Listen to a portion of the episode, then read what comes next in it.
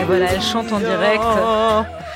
Ah, ah, ah, Vous voyez, Nicolas, Échauffement vocal. pas besoin de transition. Bah oui, Catherine Ringer est déjà là. La reine Catherine Les est avec nous. Bonjour, Catherine Et Ringer. Bonjour les, les animateurs. Les animateurs vous saluent bien bas. Merci d'être avec nous ce matin. C'est un plaisir. On est heureux de vous avoir euh, sans votre chapka. Vous l'avez enlevé la chapka? Bah, bah, Oui. pourquoi Vous êtes rentré dans le studio avec une chapka. Pourquoi vous l'avez mise? Bah, Je voulais euh, un peu Vous la remettez là, la chapka. notre euh, ce Nevelny, mais on peut peut-être qu'il avait il a- il avait pas besoin d'une chapka comme ça pour euh, mourir de froid. Et donc là, euh, je me dis bah je vais l'enlever, mais c'est joli quoi. Elle est belle, c'est pour Elle ça est belle. que. Elle est belle cette c'est chapka bleue. Je vous invite à regarder sur l'image. Euh, parce que c'est filmé maintenant la radio, vous savez. Oui. Et ouais, vous êtes rentré dans le studio en disant je vais mettre la chapka en hommage à Navalny. Ouais. On va parler de poèmes. La poétesse Alice Mendelssohn écrit Il ne faut jamais bâcler de vivre. Ça veut dire quoi? Il ne faut jamais bâcler de vivre. Vous vous reconnaissez dans cette phrase? C'est quelque chose qu'on tente de faire euh, pour avoir une vie intense, pour être présent et pour euh, pour être euh, au mieux de nos de nos personnes et de nos relations en- en- les uns avec les autres. Mm. Le bâcler de vivre, ça veut dire on laisse tomber le si on si on si on bâcle, Mm. on, on dit oh bof. Et vous, vous bâclez parfois ou vous essayez Ah, de ne pas monde, bâcler? ça peut arriver, oui, mais euh, on essaye de non. On essaye de non. C'est c'est une c'est une injonction, une une morale. Il ne faut jamais bâcler de vivre. Cette poétesse, Alice Mendelssohn, c'est l'inspiratrice du spectacle que vous présentez au théâtre de c'est l'Atelier. l'auteur même, l'auteur autrice, comme je sais pas, auteur autrice, Ce que vous voulez. voilà. Et en tout cas, c'est. Ouais. ce Mm. spectacle qui s'appelle L'érotisme de vivre. 95 ans et toute une vie avant. Elle a 95 ans. Alice Là, elle en a 98 elle en a 98. pour encore un petit quelques temps, j'espère. Elle a 98 ans. Oui. Et vous nous la faites découvrir, cette femme qu'on ne connaissait pas. En Vous fait, je fais découvrir les poésies qu'elle a écrites parce que la femme, euh, c'est secondaire. En fait, c'est quand on fait un spectacle ou qu'on on, on, on se- on prend le, le texte lui-même. Et là, par exemple, je peux vous lire un petit peu quelque chose qu'elle a écrit il y a pas si longtemps. Allez-y. où elle peut plus tellement écrire, ça fait pas partie du spectacle, mais elle écrit écrire, être aux aguets. Pendant que j'écris, pendant puisque je ne peux me relire, sauf quelques mots par-ci par-là que je reconnais à l'œil nu ou même avec les lunettes ou la loupe à la main, je suis bien, apaisé. J'ai ma ligne à suivre, mon bout de phrase et le silence orienté au bout vers la suite à venir parce qu'il y a une suite à venir que je guette, qui me met en alerte et ça change tout. La suite, cette suite-là me motive, me réjouit, me donne du corps. Ça, c'est un texte qui est écrit par une dame qui est allongée déjà depuis un bon moment qui est, et qui est presque aveugle. Et qui a Donc, elle- 98 c'est ça ans et elle écrit. pense qu'il y a donc Elle- une suite à venir. Et une suite à venir dans l'écriture qui la réveille, qui la, qui la, Mais la ça met est... dans un état de présence. Et c'est ce qui est génial. Et c'est ces- ce qui est beau et Dans ses poèmes. dans ses- sa poésie est une poésie à la fois simple et euh, sophistiquée. Mhm. Et Vous avez ramené plein de poèmes pour nous lire ces poèmes-là. Je veux juste dire que ce spectacle-là, vous serez au théâtre de la- de l'atelier début avril. oui, c'est aussi le propos pour lequel on est là. Au printemps de Bourges euh, également. Vous serez à La Rochelle le 23 mars, là. 22. Le 22 mars. Oui. Euh, vous y ça. lisez et chantez donc ces textes, ces textes Oui. enivrants, vous dites simples et sophistiqués à la fois, et c'est vrai, cette stupéfiante poétesse qu'on pardon de vous dire de revenir à la femme mais qu'on la connaissait on la connaissait pas cette femme de Non. 98 ans qui a été prof de français qui a été une amie de votre longtemps. de votre père Et le une conteuse aussi, c'est et comme une ça que j'ai- conteuse. Et, et, et cette femme-là, vous êtes tombée sur ces poèmes-là, et ces poèmes vous ont fait du bien. Vous dites, ils m'ont Je aidé suis à tombée et je me suis pas fait mal. Et Je vous vous suis êtes fait- pas fait mal. Non, vous êtes même fait du bien. Et c'est un spectacle qui vous tient particulièrement à cœur de, de, de, de, de, de, de faire connaître ces poèmes-là.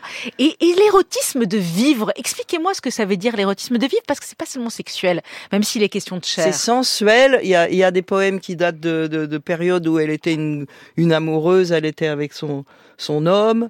Et d'ailleurs, c'est assez euh, amusant de, à, à, notre- à notre- à cette période de lire des choses qui datent des années 50 ou 60 ou 70, même 50, et qui sont complètement dans une autre une autre ambiance par rapport à la virilité.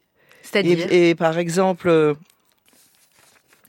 quand elle parle de, euh, de, ça commence par exemple, elle dit. Euh, Vous cherchez. Oh, mon dard, mon frelon lourd et muet et avide, enfoui dans le miel rayonnant du plaisir.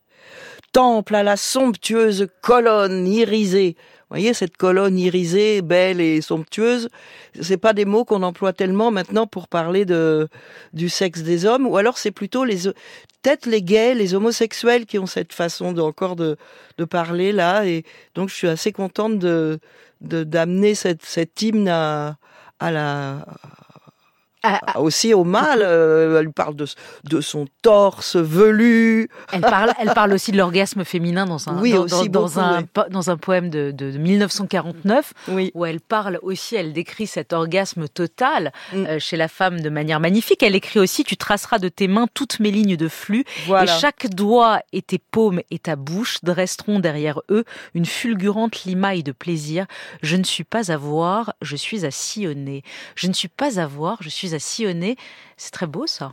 C'est vrai, hein. C'est pour ça qu'en fait je, je suis venu le, dire et je l'ai dit d'abord au petit théâtre de la Huchette comme ça pour euh, les soutenir après le Covid, comme ils faisaient un- une carte blanche. Après, on est allé le faire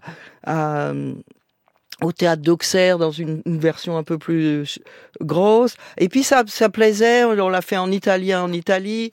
Et du coup, euh, on se met à le tourner parce que c'est des poésies qui qui font du bien et qui plaisent. Et c'est pour ça que je, je fais ça en fait. Elle partage aussi avec votre père, c'était une amie de votre père, le peintre Samuel Singer, Si- Singer, euh, Ringer, pardon, Ringer, euh, l'expérience de la Shoah. Son père à elle est mort à Auschwitz. Elle a échappé à la rafle du Velvidiv. Elle est devenue résistante. Elle a d'ailleurs raconté dans un livre qui est paru avec l'historien Laurent Joly il y a un an euh, ses années d'occupation. Vous avez le livre. Euh, vous, votre père, vous l'avez raconté, était d'origine juive polonaise. Il est passé par On peut dire polonaise juive ou votre, avis, on s'en fiche du sens? C'est non, non, on s'en fiche pas du sens. Mm. Vous dites polonaise juive, je Allez. retiens. Mm. Il est passé par neuf camps de concentration, votre père. Euh, c'est vrai que vous l'avez Oui, ça déjà paraît raconté. invraisemblable, mais Ça paraît invraisemblable. Neuf Je camps, dont de par- dont ouais, mais de dont- toujours parler le- de ça, je trouve que ça ramène à un autre propos et qu'alors qu'en fait, euh, si on ne parle pas de ça, euh, on peut très bien lire ses poésies et, et, et- et qu'elles soient utiles et belles, si vous voulez. Mais Mais ceci n'empêche pas cela. On peut aussi dire qu'il y a quelque chose. C'est pas pour faire parler de la Shoah, mais c'est vrai qu'elle a une histoire, cette femme, qui résonne avec la vôtre, Oui. avec votre père. Donc, c'est ne- comme ça que je l'ai connu, puisqu'en fait, euh, j'ai connu ces, ces textes par un conteur qui travaillait avec moi sur le, sur les, les à faire tout l'organisation de de savoir combien j'avais de tableaux, etc. Qui m'a dit mais tu sais qu'elle écrit des des très beaux poèmes, Alice, alors qu'au début j'étais juste allé la voir pour qu'elle me parle de mon père. euh, une fois qu'il était mort et que je l'avais rencontré bien plus tard, mais euh, elle oui, elle a, Elle elle, vous a, elle a- elle- en tout cas, elle a une force de vie Ouais. une force de, de joie qui est remarquable et, et qui et- mais qui n'est pas forcément euh, su- suite à ça parce qu'il y a Oui. plein de gens qui sont complètement abattus euh, et il y a plein il y a, il y a plein de malheurs sur la planète euh, et ailleurs sûrement aussi et de bonheur aussi je veux dire que c'est c'est pas la c'est pas l'explication Non, c'est pas de l'explication. pourquoi quelqu'un il écrit bien ou pourquoi il est passionné de la vie ou pourquoi elle dit tendresse rencontrée de ton corps et du mien inlassable bonté la chair est présente la chair est fidèle et modeste joyeuse malgré tant d'oubli bon on oublie, voilà je m'arrête là La chair pour- est fidèle, vous pensez? Ouais. Euh, la chair est fidèle Vous Et pensez que la, modeste. la chair est fidèle? Ben, elle est fidèle à son plaisir, peut-être, euh, peut-être pas à la personne euh, si ça change, mais en tout cas là, c'est ce qu'elle écrit. Il y a question d'amour aussi. Euh, il y a des belles phrases sur l'amour. L'amour pour un homme et pour un corps. C'est pour ça que je vous parle de la fidélité dans nos mains, dans nos yeux, sans but et sans hasard. Ben là, ils sont un oui, seul corps de nous deux. un seul corps de nous C'est deux. beau oui. ça aussi. C'est bien, c'est vous qui les lisez, ça me fait plaisir. Non, mais parce que j'ai vraiment aimé, j'ai pris plaisir Et alors, à lire. Un seul- Léa, Oui. si ta bouche est têtue, si tes mains sont ferventes et gourmandes d'orgueil, Léa, si tes doigts bavards chuchotent partout ce qu'ils ont entendu, les joues de ton homme, ça s'est rajouté, seront violentes, ses yeux irradiés, et derrière un regard transparent, tu percevras un grand tumulte et des échos rebondissants en fait, c'est lui qui percevra un grand tumulte et des échos rebondissants dans vos yeux. Que là, c'est là qu'elle parle du plaisir, justement, et de l'homme qui regarde la femme jouir et, et, qui, qui, euh, voilà, c'est une belle. Euh, un seul corps de nous deux, c'est aussi ce que vous viviez avec Fred Chichin. Je suis obligée de vous dire parce que là,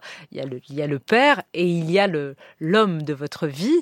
Euh, un seul corps de nous deux, c'était l'Erita Mitsuko et c'était votre C'était un corps, un corps, oui, qui s'appelait Rita Mitsuko en fait, en plus avec le nom d'une personne. Ouais.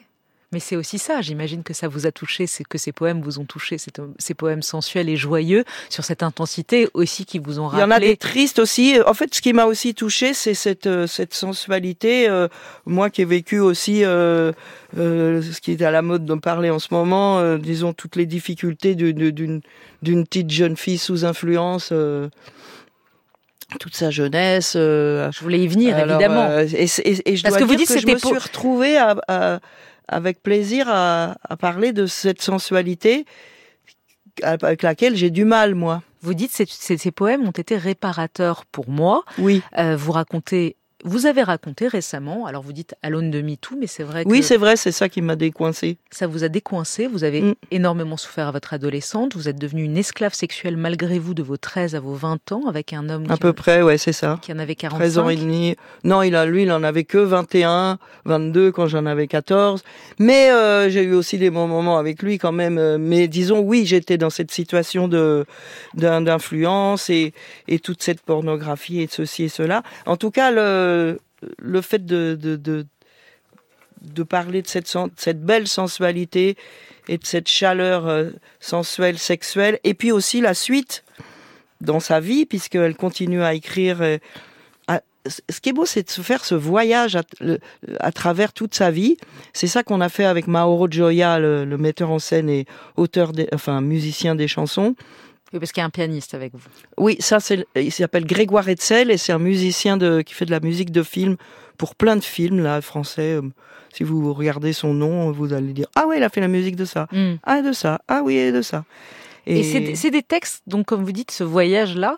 À travers toute sa vie. À travers toute sa vie à ça cette fait du bien aussi, je vois aux, gens qui écoutent, quand j'annonce les dates, et que ça, ça part de 47, et puis après c'est 50, puis après c'est 60, 80 quand elle est en quand elle est dans une un, endroit pour se soigner, comment elle euh, comment elle prend les choses de la vie est une forme de résistance aux choses difficiles. Ouais, et ça, ça vous a parlé. Vous dites ça m'a réconcilié, ça m'a réconcilié parce que sa façon de parler d'amour et de sexe et de sensualité, ça m'a fait du bien. Est une manière saine. Vous dites elle, elle, elle, a une approche très saine et passionnée de l'amour et par rapport à ces années-là où vous vous avez souffert, vous dites j'ai énormément pleuré, où ça vous a emmené vers le porno, vers le viol, vous employez ces mots-là. Mm. Euh, c'est une c'est une lecture qui est réconfortante. Comment vous dites j'espère le faire et je le passe bien aux gens quoi. Vous sentez que les gens sont réceptifs ah à ça.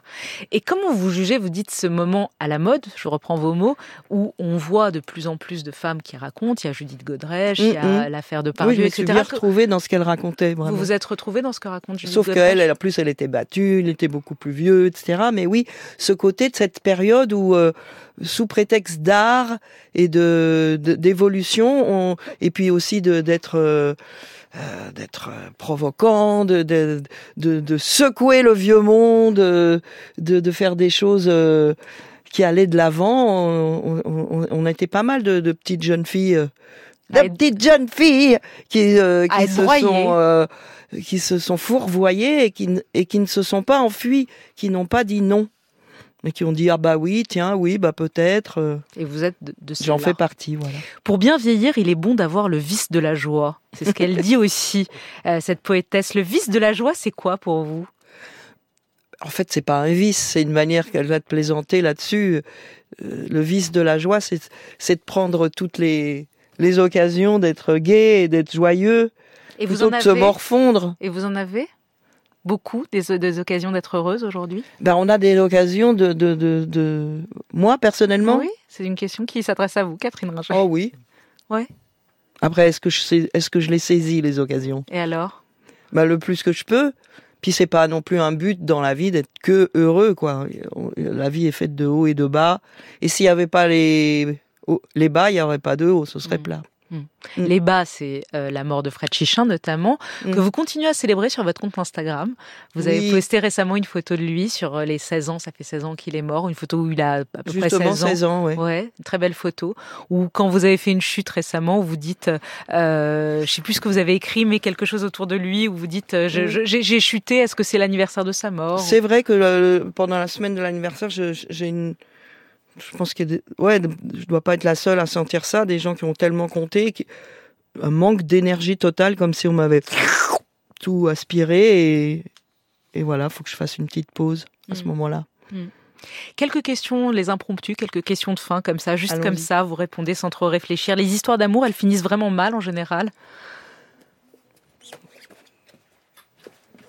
je sais pas, c'est quelque chose que j'ai écrit à ce moment-là. Justement, euh, en tout cas, euh, suite à tout ce qui m'était arrivé, on le comprend mieux, mais euh, pas toujours. Maria Callas ou Kalsoum? Les deux. Euh, Welbeck ou Despentes? Bon, les deux. Ayana Kamura ou Angèle? Les deux. Ah bah vous allez tout répondre. David Bowie ou Iggy Pop? Bah les deux. Les deux, évidemment. Cannabis ou vodka? Les deux je peux plus tellement boire d'alcool dans le sens où j'ai eu euh, une hépatite C guérie, mais donc je, la, voilà, plutôt cannabis. Liberté, égalité, fraternité, vous choisissez lequel, des trois? Eh oui. Allez, la fraternité, la, fraternité pour, pour faire mon intéressante. La question Jacques Chancel pour finir, est Dieu dans tout ça? Oui. Ben, comme je dis, euh, Inch'Allah et les autres aussi. L'érotisme de vivre. Les autres aussi, les autres dieux aussi, quoi. J'ai compris. L'érotisme de vivre, spectacle théâtre de l'atelier, début avril. Très beau poème de cette poétesse Alice Mendelssohn qu'on ne connaissait pas, que je ne connaissais pas, que vous m'avez fait connaître. Euh, vous serez aussi au Printemps de Bourges ou à La Rochelle le 22 mars donc. Et merci beaucoup Catherine merci d'avoir été avec nous ce matin. Merci. Merci.